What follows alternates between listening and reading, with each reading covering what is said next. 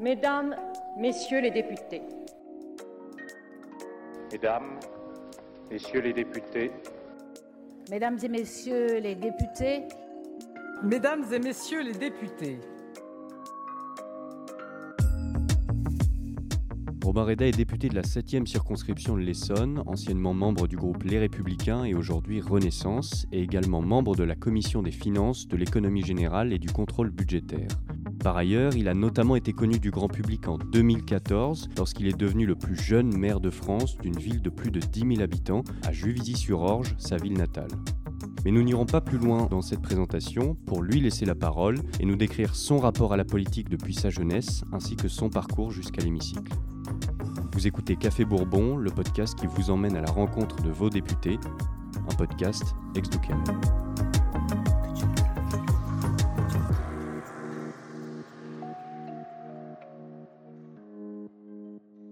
Mon premier contact avec euh, la politique, c'est 2005. Euh, euh, il y a eu des émeutes importantes dans les banlieues. Moi, j'ai grandi comme vous. j'ai grandi et, enfin, je suis né et j'ai grandi en banlieue. et, ces émeutes de banlieue en 2005, qui ont émaillé un petit peu toutes les villes, notamment de l'île de France, elle se traduisait par des discours assez durs euh, contre le pays, contre la France, contre la République, par des mouvements de désordre euh, qui, moi, m'interpellaient du haut de mes 15 ans. J'étais en, troisième. Et euh, il y avait un ministre de l'Intérieur qui s'appelait Nicolas Sarkozy, qui était assez actif pour tenter de rétablir l'ordre et pour essayer de réconcilier un peu la nation moi, je me souviens que ça m'avait beaucoup marqué, euh, cette euh, énergie, cette volonté. Et puis, euh, et puis c'est à ce moment-là, je crois, que j'ai vu que résolument, je ne serais pas un jeune du côté du désordre. Et que je préférais quelqu'un qui essayait de souder la nation et qui rappelait au calme. Et, et voilà, et c'est à ce moment-là que j'ai décidé de suivre l'ascension de Nicolas Sarkozy, la politique en général et euh, la manière euh, ben, dont, on devait faire face à des événements exceptionnels euh, comme cela. voilà, ça, a été un acte d'intérêt vis-à-vis de la politique que, mmh. voilà, qui, qui m'a marqué.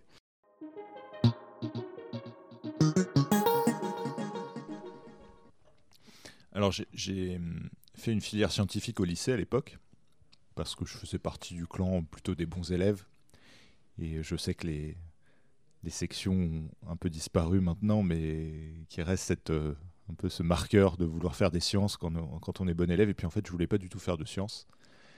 Euh, et, surtout pas de mathématiques. Et j'étais beaucoup plus passionné par euh, la littérature et l'histoire.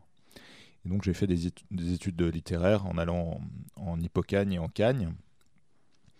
Et puis, euh, bah, dans cette formation, qui est une formation intellectuelle quand même de, haut niveau, il me manquait le côté pratique, parce que j'avais quand même en tête de vouloir faire de la politique, de vouloir agir. Et euh, j'ai préparé Sciences Po pendant, les, pendant mes années de prépa littéraire, quand d'autres de mes camarades euh, voulaient faire Normal Sup, des écoles plus tournées vers l'accession au professorat notamment. Et donc j'ai préparé Sciences Po. J'ai eu Sciences Po en 2012, au moment où, François Hollande accédait au pouvoir et Nicolas Sarkozy le quittait. Euh, euh, et, donc j'ai fait un master d'affaires publiques à Sciences Po. Et c'est à la fin de ce master que j'ai été euh, élu maire à Juvisy-sur-Orge.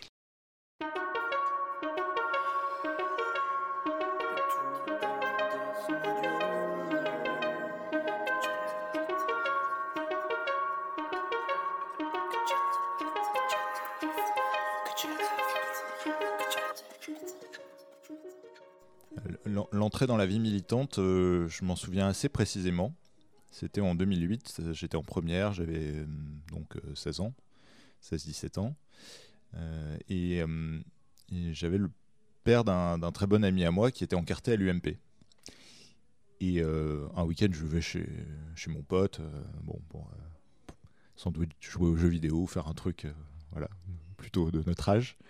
Et puis je discute avec son, père qui me dit mais tu devrais venir à une réunion politique, euh, on a besoin de jeunes, on a besoin de jeunes comme toi qui s'intéressent à la politique, on veut s'engager. Et un soir, en pleine semaine, il m'appelle et il me dit Ce soir, je vais à une réunion politique de l'UMP. Il y a une place pour un jeune dans le comité de circonscription. Donc, j'étais à l'UMP à l'époque. Le, le, comité de circonscription, c'est un peu l'instance locale qui décide des orientations du parti, des candidats, etc. Euh, donc moi, à ce moment-là, j'ai 17 ans, j'étais à la veille, je me souviens très bien d'un contrôle de physique chimique que j'avais pas du tout révisé, euh, j'hésite un peu, euh, je commence à bafouiller un truc auprès de mes parents, et puis je vais avec le père de, de, cet ami à cette réunion politique qui était à Savigny-sur-Orge, dans une des villes de ma circonscription aujourd'hui. Et, et, là, on me file un micro, on me dit présente-toi, dis d'où tu viens. Et puis euh, bah, j'ai été élu euh, un peu par réclamation dans ce comité de circonscription parce qu'il euh, y avait un jeune qui s'intéressait à la politique, qui était de droite. et ça, c'était quand même pas courant. Et donc je me suis retrouvé, voilà, dans, je me suis retrouvé dans l'organisation militante de l'UMP, de ma circonscription, de, ce qui allait devenir un jour ma circonscription. Et voilà, c'était le, premier contact à la vie militante. Et ensuite, bah, c'est un enchaînement. Une fois que vous êtes dedans, c'est l'organisation des distributions de tracts, c'est les collages, c'est la participation aux campagnes électorales c'est la rencontre avec des gens qui sont euh, dans ce milieu depuis des années, et puis c'est surtout la rencontre avec des personnalités politiques. Euh, à cette époque-là, euh, Nicolas Sarkozy était au pouvoir, Nathalie Kosciusko-Morizet, qui était la ministre de l'écologie de l'époque, était élue du département de l'Essonne, et c'est comme ça que j'ai rencontré des ministres, le président de la République à l'époque, et, quand vous êtes un jeune militant que vous intéressez à la politique, vous voyez toutes les portes qui s'ouvrent comme ça, euh, c'est quelque chose qui donne, euh, voilà, qui, qui donne envie de s'engager encore plus et de donner encore plus.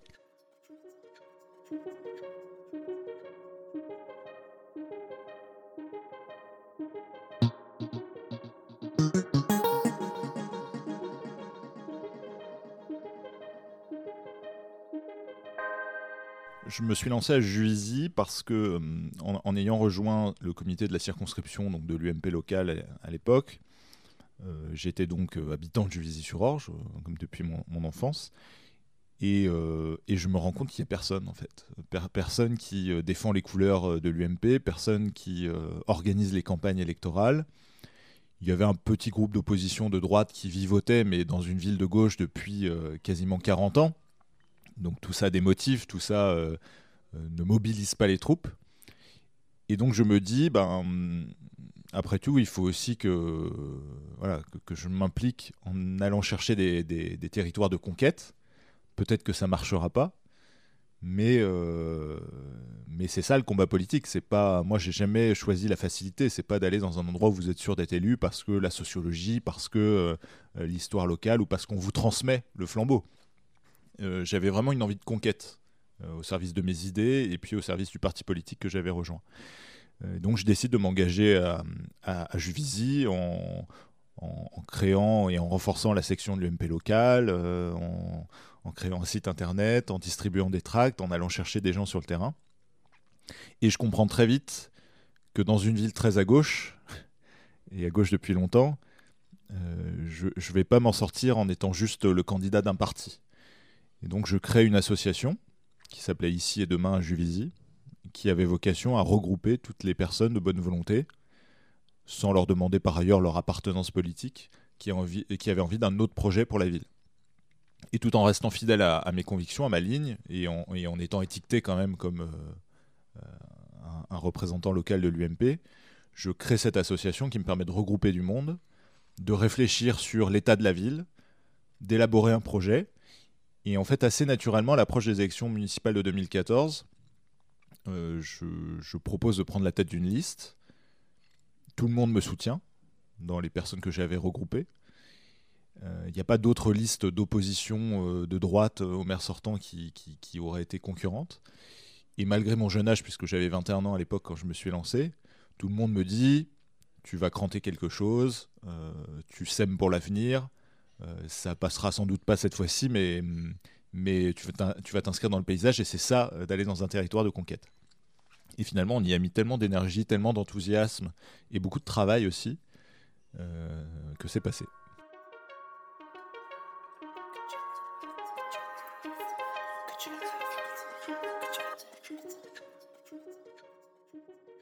Alors quand j'ai été élu député en 2017, c'était dans un contexte très particulier puisque donc j'étais maire J'étais devenu maire Les Républicains, puisque l'UMP était devenu Les Républicains entre-temps. J'avais soutenu Bruno Le Maire pour la primaire de la droite en 2016, pour la présidentielle. Et je me retrouvais dans l'équipe de campagne de fait de, François Fillon à cette époque-là. Euh, donc c'était très compliqué parce que d'un côté il y avait l'ascension d'Emmanuel Macron qui était en train de ravager le paysage politique, et de l'autre moi j'avais eu un parcours politique très traditionnel dans des partis dans un parti traditionnel avec une majorité localement qui était composée essentiellement euh, de gens encartés euh, aux républicains. Et, donc je me sentais à la fois lié à tout ce parcours que j'avais construit et aux gens que j'avais rencontrés. Euh, et, puis je voulais aussi être dans cette génération de nouveaux élus, dans un contexte d'affaires, de discrédit jeté sur la politique. et donc voilà, je me suis présenté en essayant de, jouer cette incarnation tout en ne reniant pas mon histoire politique, dans une campagne qui a été assez difficile.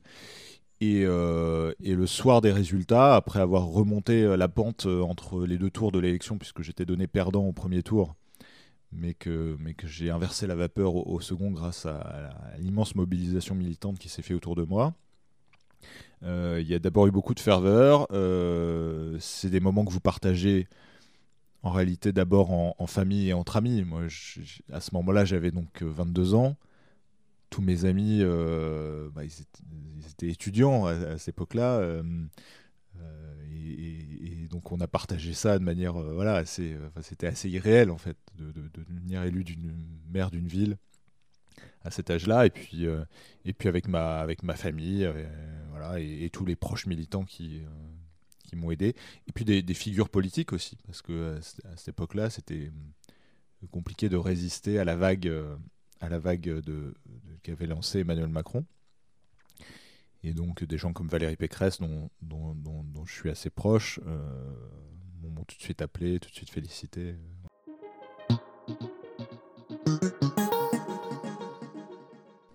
quand vous arrivez à l'Assemblée nationale, c'est comme s'insérer sur une autoroute. C'est-à-dire que vous avez des gens qui sont des habitués de la maison. Alors, il y en avait moins en 2017, puisqu'il y a eu une grosse vague de renouvellement des députés, mais quand même, il y a derrière les députés eux-mêmes l'administration, euh, les, agents de l'Assemblée nationale qui connaissent parfaitement le fonctionnement de, l'institution, euh, le monde politique, les journalistes. Et donc vous arrivez vraiment sur une, sur une quatre voies où tout le monde roule très vite et où il faut réussir à vous insérer, à trouver votre place. Et, si vous ne trouvez pas votre place, vous restez sur le bas-côté pendant tout le mandat. Euh, et, d'autant plus quand vous arrivez dans un groupe d'opposition vous avez par définition moins de moyens, moins d'informations, moins de capacités à peser sur le cours des choses, mais vous pouvez aussi avoir plus d'opportunités de, de parole parce qu'il y a plus de liberté, en fait, euh, parfois être dans l'opposition. Donc, euh, donc voilà, c'est un peu ce, vertige qui m'a pris. Et puis aussi le sentiment de ne plus du tout maîtriser son agenda parce que j'étais maire d'une ville. Sur mon territoire, je décidais à peu près de la manière dont je voulais organiser mes journées, qui je voulais voir, euh, quel rendez-vous je voulais, euh, faire, sur quel sujet je voulais travailler. Et en fait, à l'Assemblée, euh, bah, vous êtes soumis au calendrier parlementaire, qui est essentiellement un calendrier gouvernemental. et, donc, vous êtes pris dans un, agenda que vous ne maîtrisez plus du tout, et c'est à vous de vous adapter à l'institution. Et ça demande une petite période d'adaptation.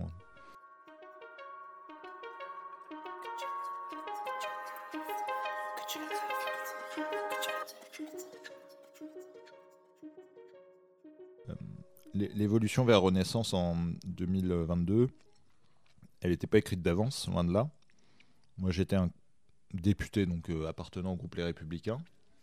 J'ai eu quelques euh, différends avec les Républicains pendant le mandat qui s'est écoulé parce que je trouvais que la droite républicaine ne travaillait pas suffisamment à trouver sa place dans l'échiquier politique et euh, soit allait d'un côté draguer sur les plates-bandes de l'extrême droite, soit de l'autre euh, ben, proposer la même chose que la majorité d'Emmanuel Macron, mais tout en essayant de dire que c'était différent, mais on n'a jamais euh, travaillé sur une identité propre. Et en fait, euh, c'était assez révélateur du courant politique qui traversait à ce moment-là la France, et qui la traverse encore aujourd'hui, avec une radicalisation des extrêmes et un besoin d'ordre autour du pouvoir. Donc j'ai eu ce différent pendant tout le mandat avec les Républicains, au point de quitter les Républicains à un moment, tout en restant avec eux à l'Assemblée nationale, mais en disant bon les gars, excusez-moi, mais là il, faut essayer de proposer quelque chose d'un peu innovant et puis de constructif. Et je crois que le fait qu'on n'ait pas fait ce travail, ça a beaucoup pesé dans euh, la campagne qu'a faite Valérie Pécresse en 2022. Moi, j'ai accompagné Valérie Pécresse parce que c'est une femme politique que je suis depuis euh, mes débuts, euh, avec laquelle j'ai mené des combats locaux victorieux, pour laquelle j'ai une certaine admiration et qui, a une puissance de travail considérable, mais qui a été plombée par l'état des lieux des Républicains, qui était un parti qui n'avait pas travaillé sur sa ligne idéologique et qui ne savait plus quoi dire aux Français. Et au lendemain de la, défaite de Valérie Pécresse, que j'attribue moi à ce, voilà, à ce, manque de courage et de travail de, la droite républicaine sur le précédent quinquennat, euh, j'ai fait partie de ceux qui euh, pensaient que pour euh, faire peser les idées de la droite, la liberté, l'autorité en particulier, et aussi une certaine vision de la famille, il fallait travailler avec Emmanuel Macron, qui était finalement dans l'échiquier politique que nous avaient dessiné les Français, c'est-à-dire l'extrême gauche d'un côté, l'extrême droite de l'autre, et, Emmanuel Macron au milieu. Il valait mieux travailler avec Emmanuel Macron pour faire porter des idées concrètes, plutôt que de demeurer dans une opposition stérile, qui n'avançait à rien et qui nous condamnait finalement à rejoindre euh, les bancs du populisme ou de l'extrémisme.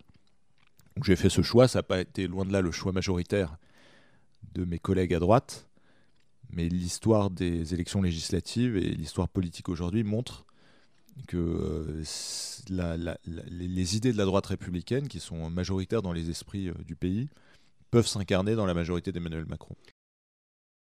Euh, naturellement, quand, vous faites un choix politique comme celui-là, qui ne vient pas de nulle part, hein, qui n'est pas un coup de tête de l'élection présidentielle, qui vient après avoir sonné plusieurs fois l'alerte à la fois lorsque j'étais maire d'ailleurs et aussi député, de dire attention, on ne se renouvelle pas assez, euh, attention, nos idées ne sont pas en phase avec la société d'aujourd'hui, attention, les Français ne nous trouvent pas assez crédibles pour gouverner. quand vous faites ces constats-là et qu'on ne vous entend pas, bah, ce choix politique ne découle pas de nulle part. À un moment, il faut le, il faut le faire et il faut l'assumer. Évidemment, vous troublez des amis parce que euh, un parti politique, au-delà d'un regroupement d'idées, c'est un regroupement de personnes qui frôlent parfois le clan ou la bande, mais c'est aussi ce qui crée euh, l'amitié, la convivialité, et donc euh, bah voilà, vous êtes suspecté immédiatement de trahison. Moi, je ne considère pas que j'ai trahi ni mes idées ni mes amis. j'ai fait un choix politique qui est en accord avec ce que je suis fondamentalement.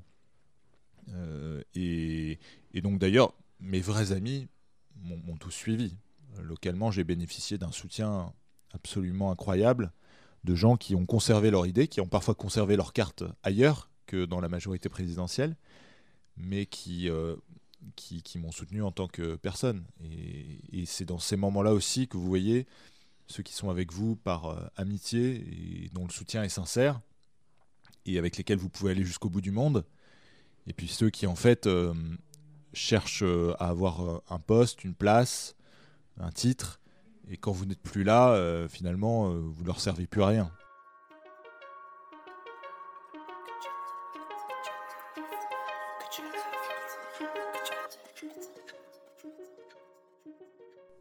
Ce, dont j'ai été le plus fier, je crois, dans ces cinq ans, c'est de participer de manière constructive aux résolutions de crise. Parce que euh, sur le mandat précédent, on a eu des fractures françaises qui se sont exprimé. Ça a été la crise des Gilets jaunes. Euh, ça a été euh, la crise du Covid, qui, a, voilà, qui évidemment vient de l'extérieur, mais qui a révélé toutes les inégalités qu'il pouvait y avoir dans le pays. Et euh, de participer à la relance économique du pays pendant la période du Covid, en étant très constructif, et d'ailleurs c'était le cas de beaucoup du, du groupe Les Républicains à ce moment-là, en étant très constructif en, en votant les mesures de soutien à l'économie, les mesures de soutien économique à nos concitoyens, en sauvant les entreprises, en étant très utile pour faire remonter du terrain les réalités que vivaient nos commerçants, nos artisans, nos restaurateurs, le personnel hospitalier, le personnel soignant à domicile. vraiment, ça a, été un moment, ça a été un vrai moment dans la difficulté d'épanouissement parce que c'était à la fois le travail de terrain, qui pour moi est fondamental pour un parlementaire de faire le lien entre ce qui se passe dans la vie des vrais gens et ce que l'on peut décider au niveau politique. Et, ça, ça, donne vraiment un profond sentiment d'utilité. Et puis de, participer à, une aventure législative sans commune mesure, en période tout à fait extraordinaire, où euh, voilà, préserve nos outils de production, on préserve notre économie, euh, et on fait en sorte qu'on ne lègue pas aux générations futures un pays complètement patraque par, euh, par la crise sanitaire. Et vraiment, ça a été un moment très très fort euh, de la politique. De manière plus anecdotique, j'avais entrepris sous le mandat précédent d'être un peu le poil à gratter des idées à droite, et j'avais travaillé au long cours sur une mission sur le cannabis et, pas que sur le cannabis, euh, la drogue est fumée dans la rue, mais il y avait cette partie-là, avec évidemment tout le débat sur euh, la légalisation ou pas. Et puis euh, aussi sur le cannabis thérapeutique, pour essayer d'apaiser les douleurs de patients qui souffrent de cancer, d'épilepsie, de maladies incurables, et qui ne trouvent pas de, de, de moyens de se soigner. Et on a fait des avancées considérables dans le mandat précédent. Euh, entre la majorité et les oppositions pour euh, essayer de trouver effectivement des nouvelles formes de traitement et, notamment en travaillant sur cette question du cannabis thérapeutique. ça peut paraître plus rigolo et plus anecdotique, mais ça a été un, un vrai travail euh, de fond et qui permet aujourd'hui d'offrir des nouvelles perspectives à des gens qui souffrent.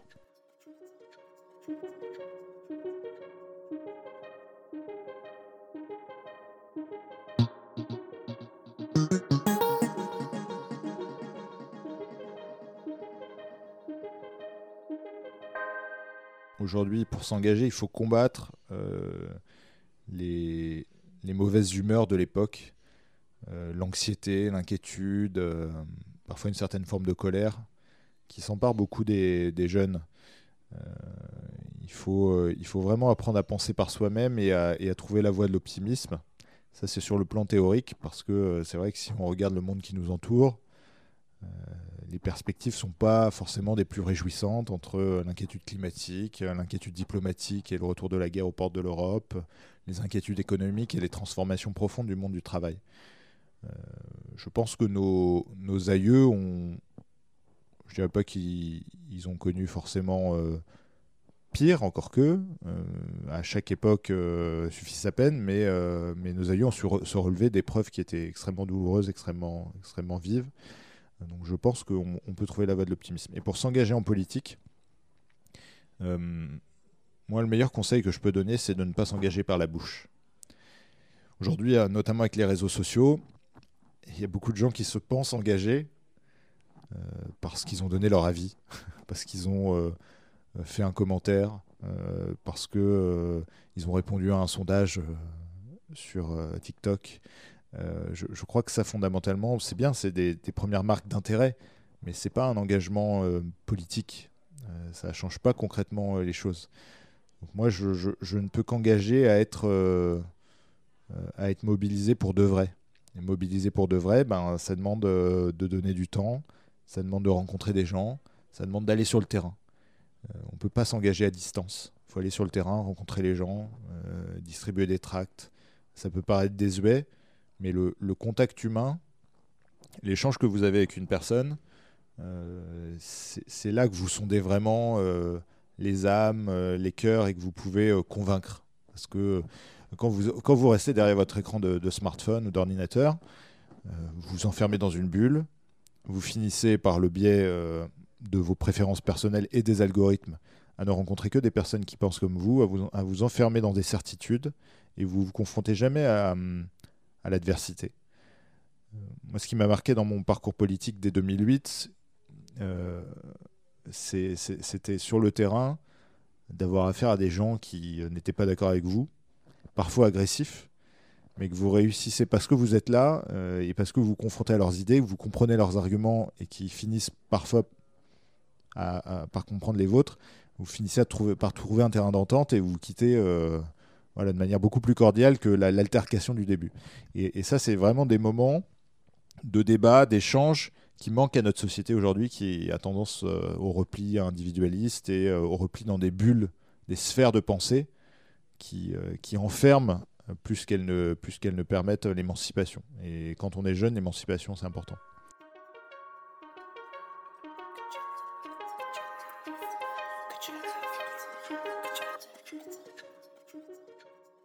Que faire après la politique? Ça, c'est une excellente question parce que euh, c'est vrai qu'on est dans une époque politique où les paramètres ont totalement changé.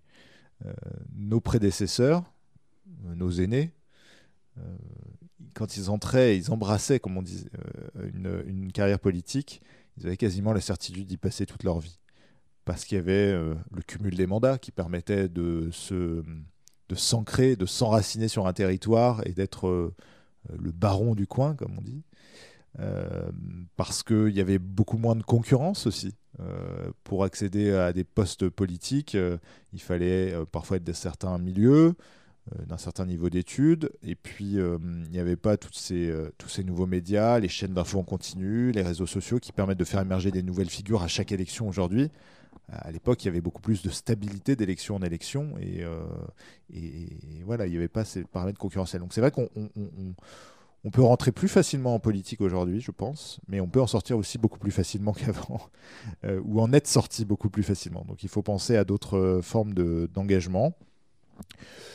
ma, conviction à ce stade de mon engagement, hein, c'est le début de mon deuxième mandat, j'ai 31 ans. Euh, c'est vrai que je suis passionné de politique depuis toujours et je vois mal comment je ne pourrais pas de près ou de loin travailler dans un, dans un milieu qui me met en, lien avec la, chose publique, la vie publique, la vie quotidienne de nos concitoyens. Après, je dis ça, peut-être que ce sera totalement différent euh, demain, mais c'est vrai que c'est quelque chose auquel, euh, auquel je pense, et peut-être que ce sera radicalement différent d'ailleurs euh, de la politique. Mais la politique, ça demande un engagement à 100%. Et, et c'est très difficile de se projeter quand on est dans le, dans le quotidien d'un mandat parce que euh, l'agenda est très chargé, parce qu'il y a mille choses à faire euh, et qu'on n'a pas toujours le temps de penser à l'après. Mais, je suis sûr qu'on peut s'épanouir autrement que dans un mandat d'élu. Euh, je vois beaucoup de gens autour de moi, dans mes amis, dans ma famille, qui font des choses totalement différentes et tout aussi épanouissantes. Mais quand on aime la politique, c'est difficile d'en être très éloigné.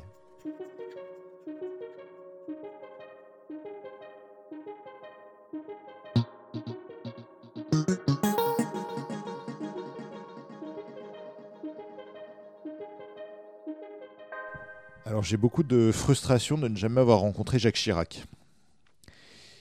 Euh, Jacques Chirac, c'est le président de mon enfance, parce que euh, moi je suis né en 1991, donc c'était les dernières années de François Mitterrand euh, et l'accession au pouvoir de, Jacques Chirac en 1995.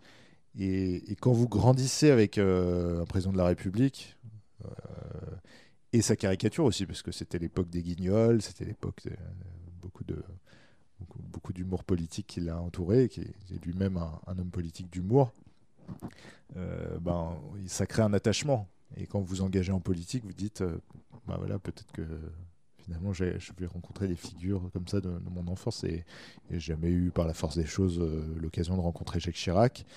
Et, c'est quelqu'un qui, par voilà, la, durée de son engagement politique, les soubresauts de son parcours politique, sa personnalité, moi, m'a toujours beaucoup impressionné et, m'a aussi beaucoup euh, inspiré dans mon envie de faire de la politique.